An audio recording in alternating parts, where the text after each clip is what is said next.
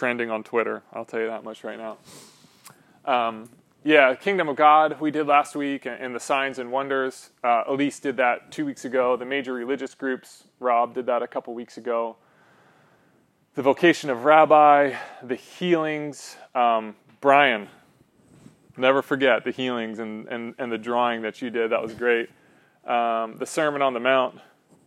Brian, quoting William Barclay, the one of the true legends of commentaries. And so answering all these questions, what I want to do this morning is, you know, we were going to talk about demons. We were going to talk about how Jesus approached demons, what Jesus thought about demons. And I was thinking this morning, instead of kind of doing the full, you know, explain like I'm five sermon, I want to do something called Lectio Divina. We've done this in the past as a church. The idea here behind Lectio Divina, and we're going to look at a demon passage, but the idea here behind Lectio Divina, it's what's called it's a Latin phrase for divine reading. So it's a little bit more, in this kind of second piece of more of a saturation or a meditation. Some people kind of call it a fly on the wall, right? You're sitting in a narrative of text, as if you were a fly on the wall, right? A lot of times when we approach the Bible, we kind of start in that first realm where we're seeking information, or we're trying to study, or knowledge, or we're trying to get the moral of the story, or what's the point of what's happening here. But this kind of Lectio Divina is a slower way to kind of read the text and engage the text. Again, just saturate or meditate. I know some of you, I'm looking at my barbecuers here, 1, 2... Ronnie said he was smoking something. I guess that's kind of the new, marinating is smoking, right? Like, do you marinate anything when you, do you marinate and then smoke it? Ronnie?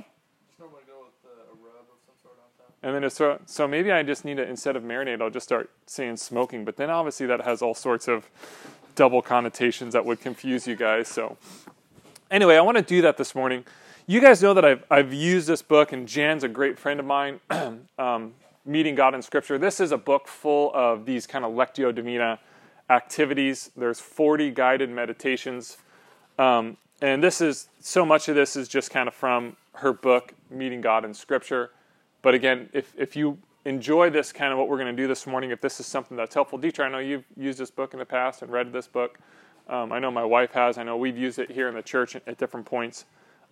But just a great book for, just like a devotional book, 40 small devotionals that you can go through. Jan's helped me in my personal life understand this. So we're going to do this Lectio Divina based off a passage in Luke 13 this morning. I have it printed out, if you want to pass those around. And I'm going to pass around a pen too, because I think that there might be some writing as well.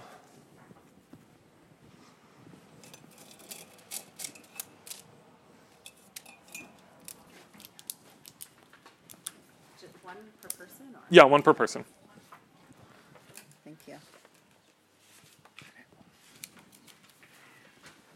Thank you. And I'll take that. Is that it? Good. Oh, did I give you a pen? Yeah. Yes.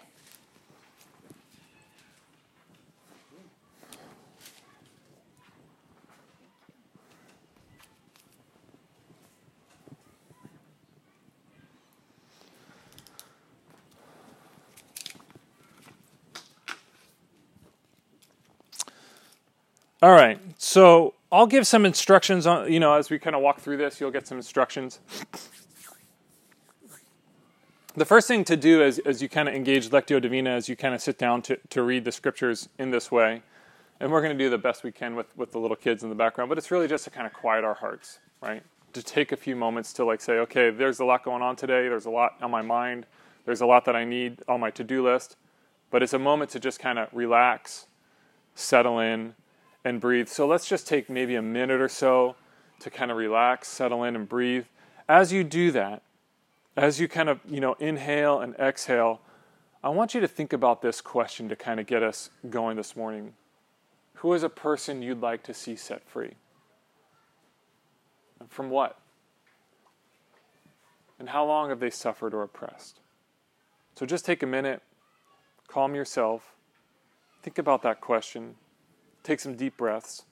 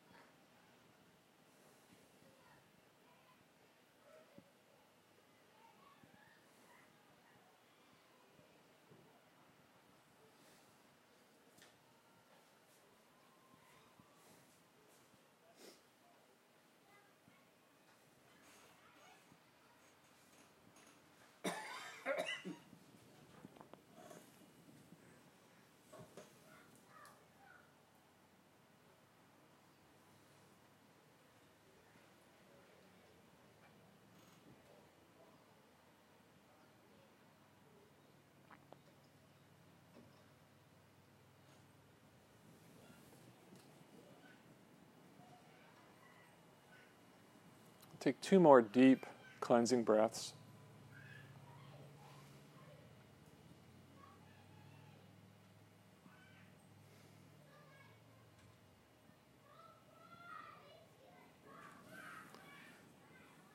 And when you're ready, what I'd like you to do is I'd like you to read the printed text. And then there are some notes at the bottom to help kind of frame what's happening in the text. So read that slowly. Read the notes, and then after you've read that, just read the verses again. Just read again the verses only. And if you want to use your pen to make any notes or underline or anything, that's fine.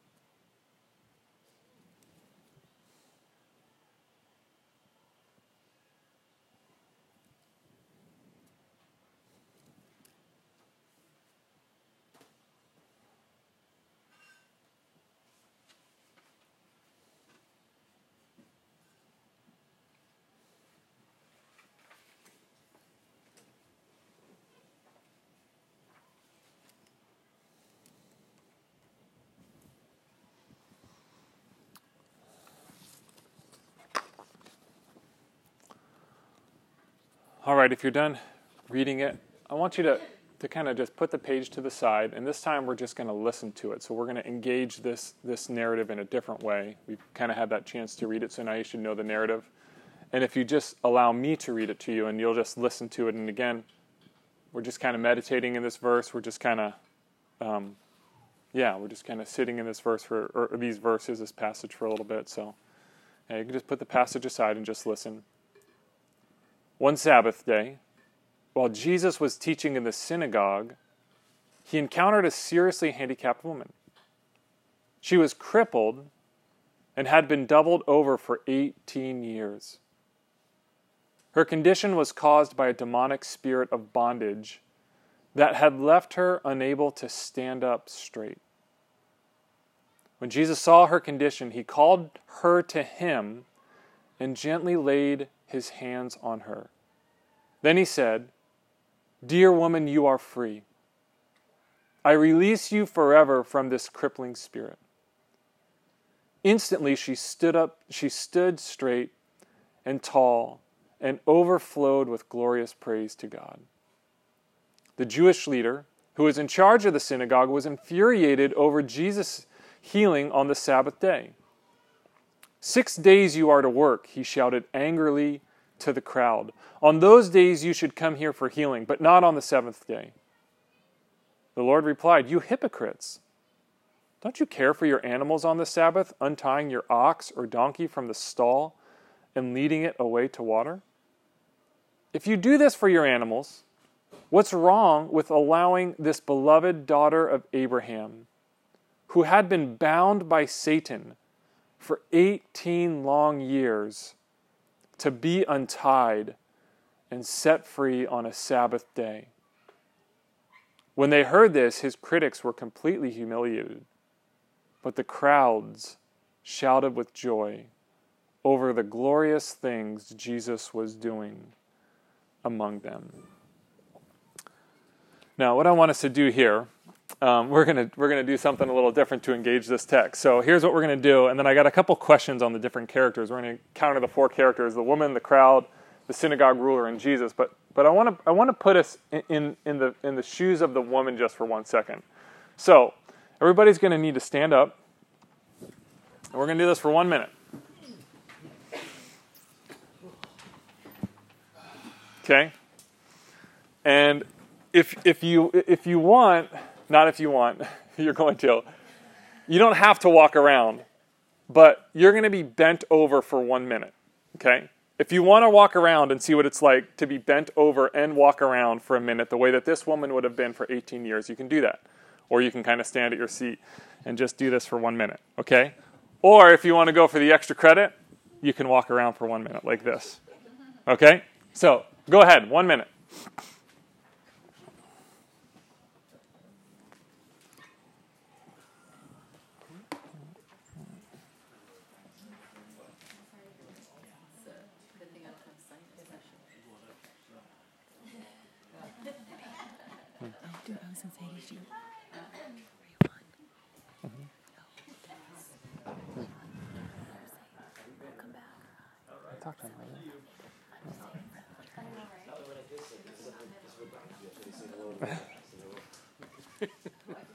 Hey, I'm as tall as you are now. Yeah. Now, what I want us to do, because we're kind of coming up on this minute, what I want us to do next is we kind of walk around looking at the floor. I want you to walk up to someone else, and I want you to have a conversation with them. And the 2 questions that I want you to talk to them. I want you just to ask them.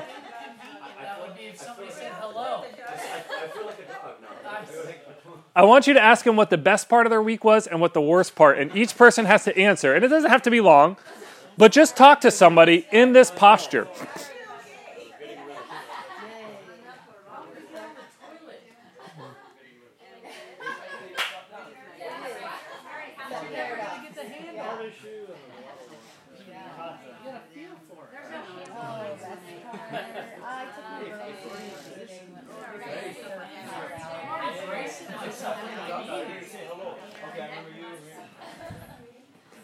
This is the best part of my week, by the way.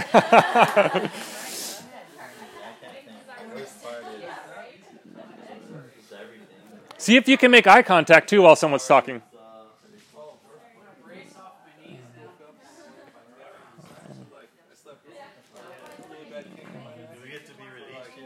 Are we released yet? This is I feel like it's been more than a minute. Yeah, you can if you're done, you can go ahead and release and sit down. My internal clock. Yeah. Yeah. From meditation, relaxed, and it just bent over. What's that?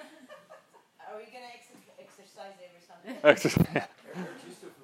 Yeah. That's the normal. Okay, how many people sweated during that? Am I the only one? Yeah, so the woman here, let's think about the woman, and here's what I want us to think about with the woman. I want us to kind of share your observations from walking around hunched over. How was it having a conversation with someone? I mean, Brian, you said you got kind of sweaty. And for that minute or so, did you experience any physical discomfort and how severe? So just turn to the person next to you and just, hey, what was your observations from encountering in that time?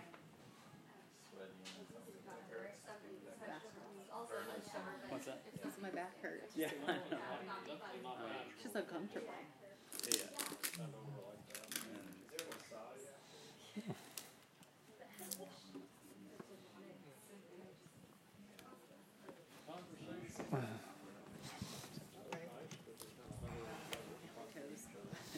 Instead of making eye contact.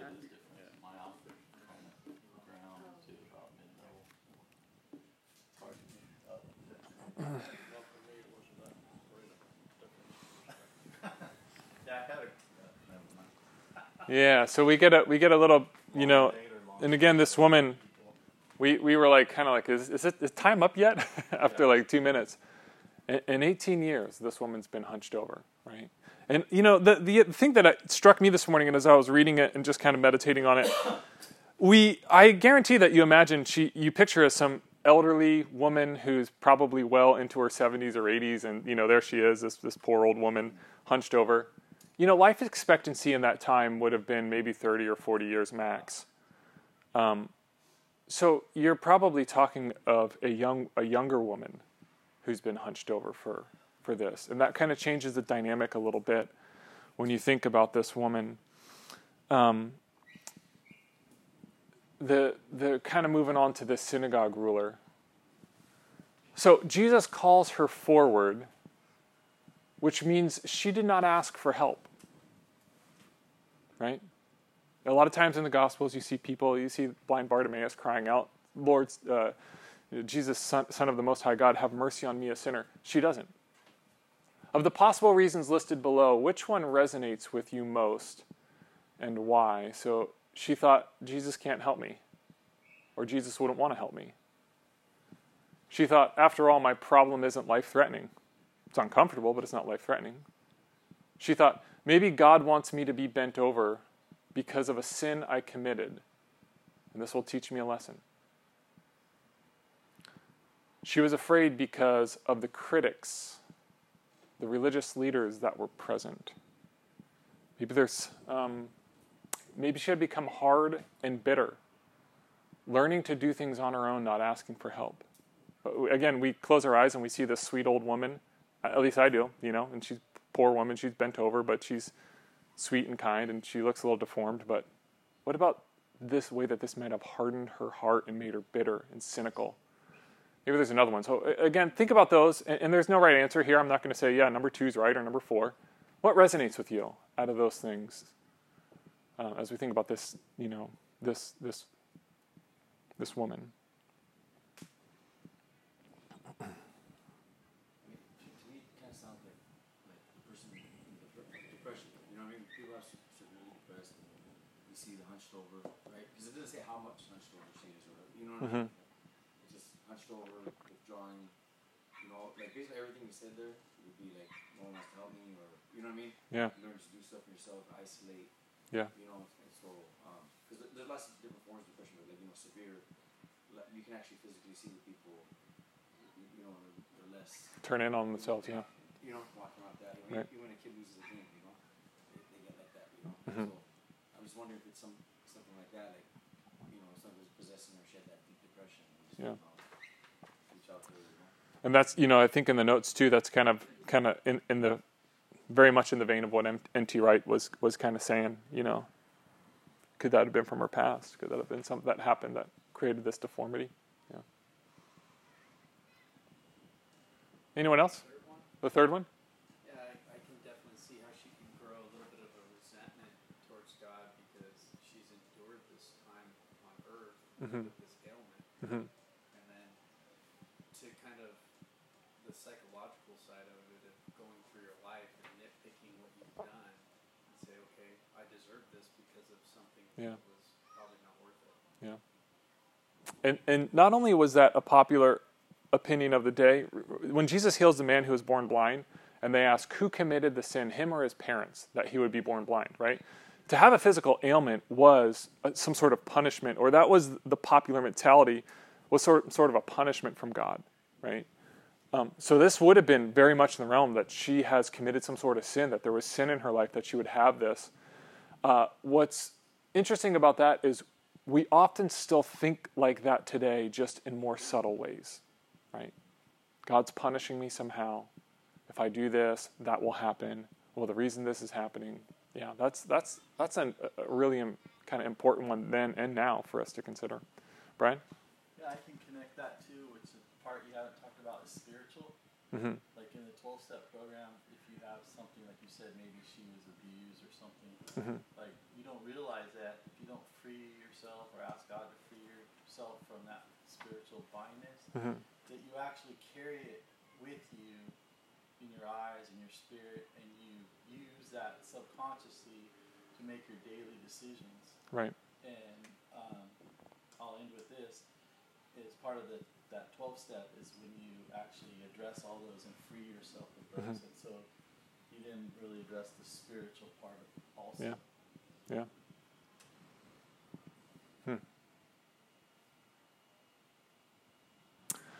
Let's move on to the synagogue ruler. And I'm going to speed it up a little bit because I know that we're kind of running short. Turn to the person next to you and think about these. Why doesn't the synagogue ruler address Jesus directly? He speaks to the crowd.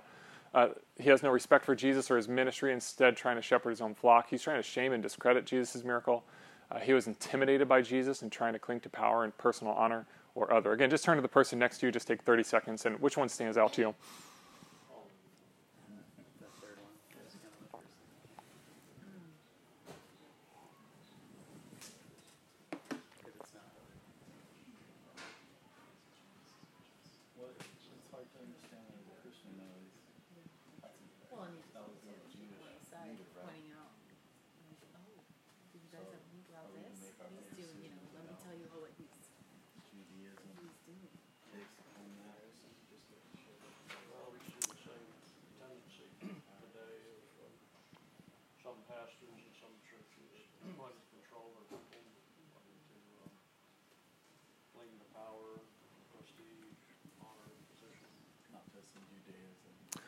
Yeah, let's, sorry to interrupt. I know we're kind of, some folks are kind of having that conversations. Feel free to kind of jump back and forth on these, but like I said, I know we're kind of running short.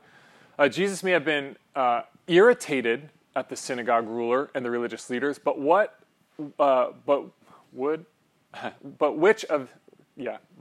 which of these other possibilities seems more likely?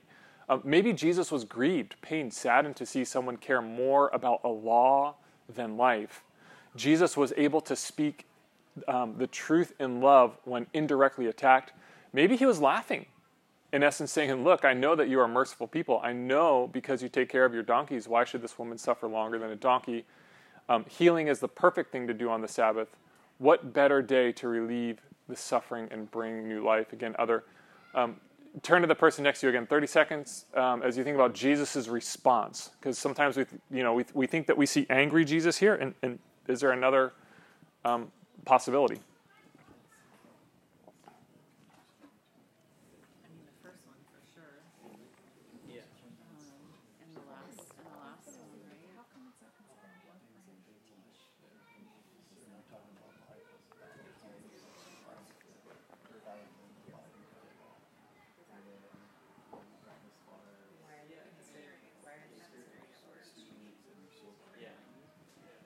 If you're sick,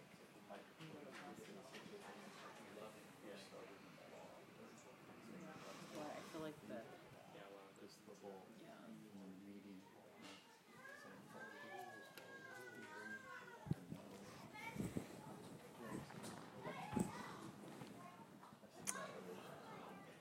All right, last one, the people. Why do you think the people shouted with joy at Jesus' response? They knew that the healing glorified God, and they were delighted with the beauty of that truth. They were tired of religious leaders who didn't seem to sincerely care about them. They were burdened under the weight of keeping all the laws perfectly. And again, is there another reason that comes to mind? Why are they shouting with joy at Jesus' response? Yeah. Does the synagogue, and this is my lack of historical knowledge on it, but were they known for serving, like, community-wise within their tribe? Because some of the doctrine I've read is that they didn't really help. They just kind of tended to the people who came to them, but they never went out and seeked them. Right. Yeah, that's a good question. I don't know if I have a solid answer on that I would feel comfortable kind of declaring as the way. The reason I bring it up because two is the one that really stands out to me is we're tired of the religious leaders and the idolatry of the system. So it seems to me that they're just like, wow, not only fascinated with Jesus and healing, but also that he's broken the system. You've seen a ripple into the lake. Right. Yeah.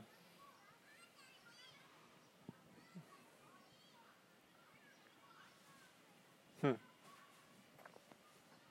and going back to the synagogue ruler and Jesus, like why?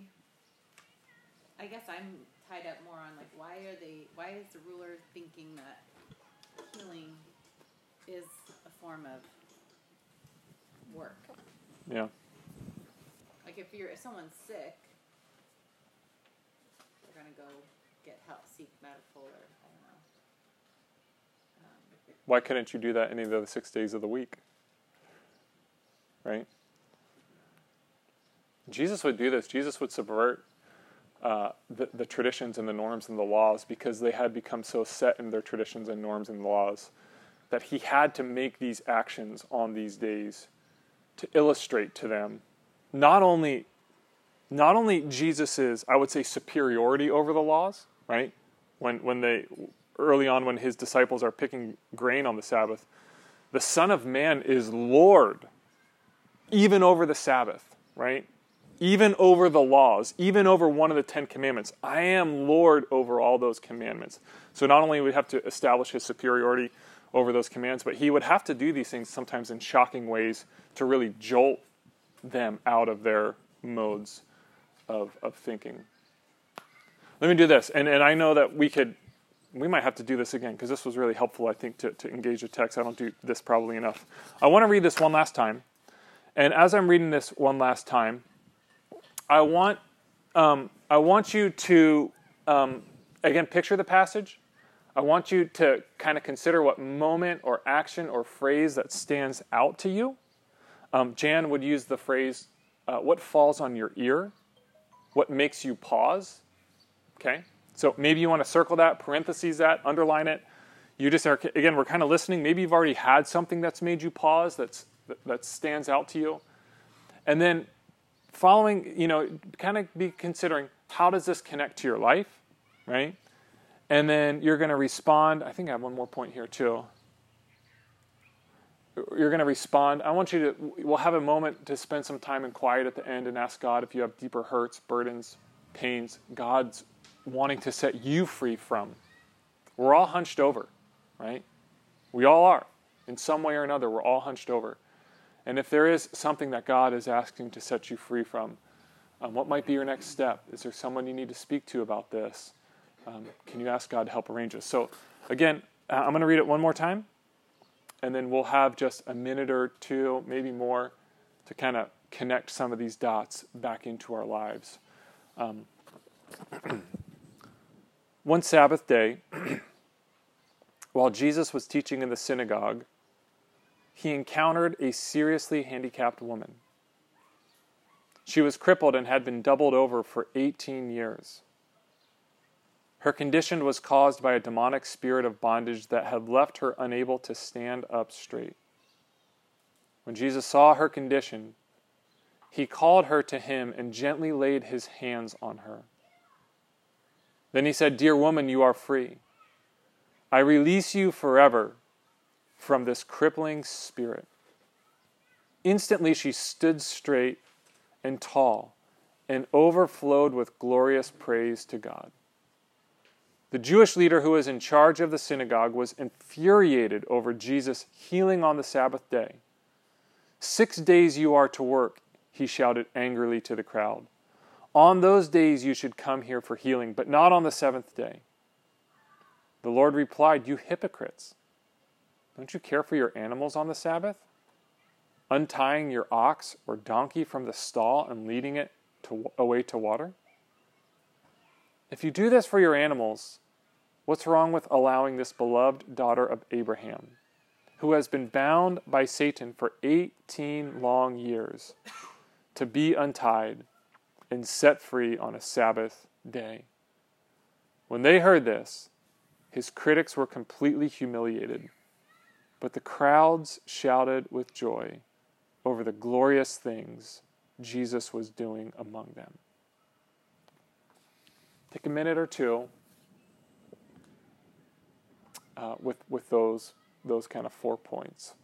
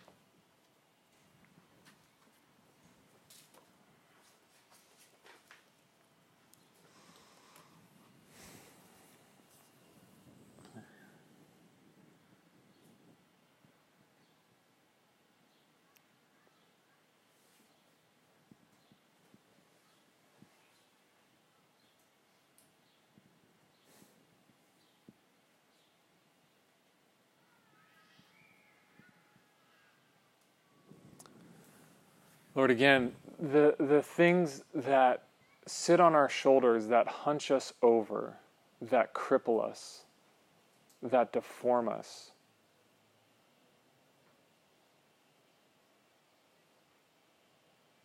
Worry and anxiety.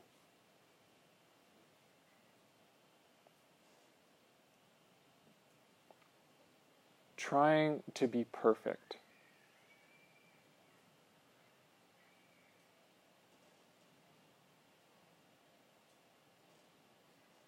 Greed,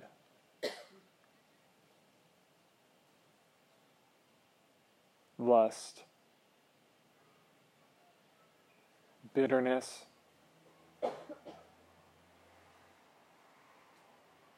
anger and frustration,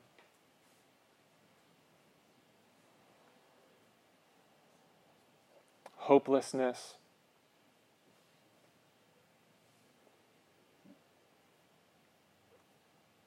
A sense of being overwhelmed in life.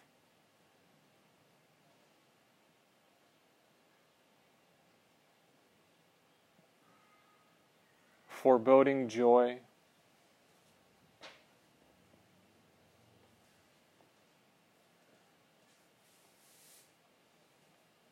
We all walked into this church bent over,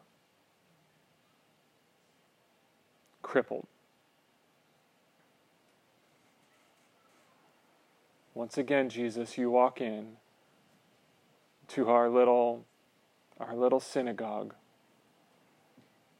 and you set before us the invitation to be set free.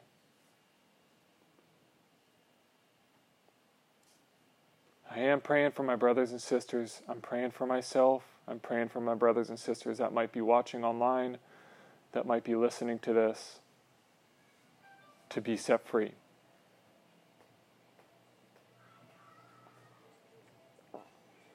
To be released.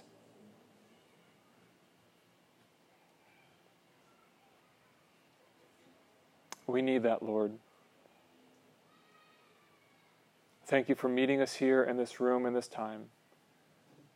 We respond now as the crowd did with shouts of joy, and we are shouting with joy through song and through worship, through remembering you in the Eucharist, for the healing that you've brought into our lives and the healing that is yet to come. Continue to work in our hearts, in our minds, in our souls. In the name of the Father, and the Son, and the Holy Spirit. Amen.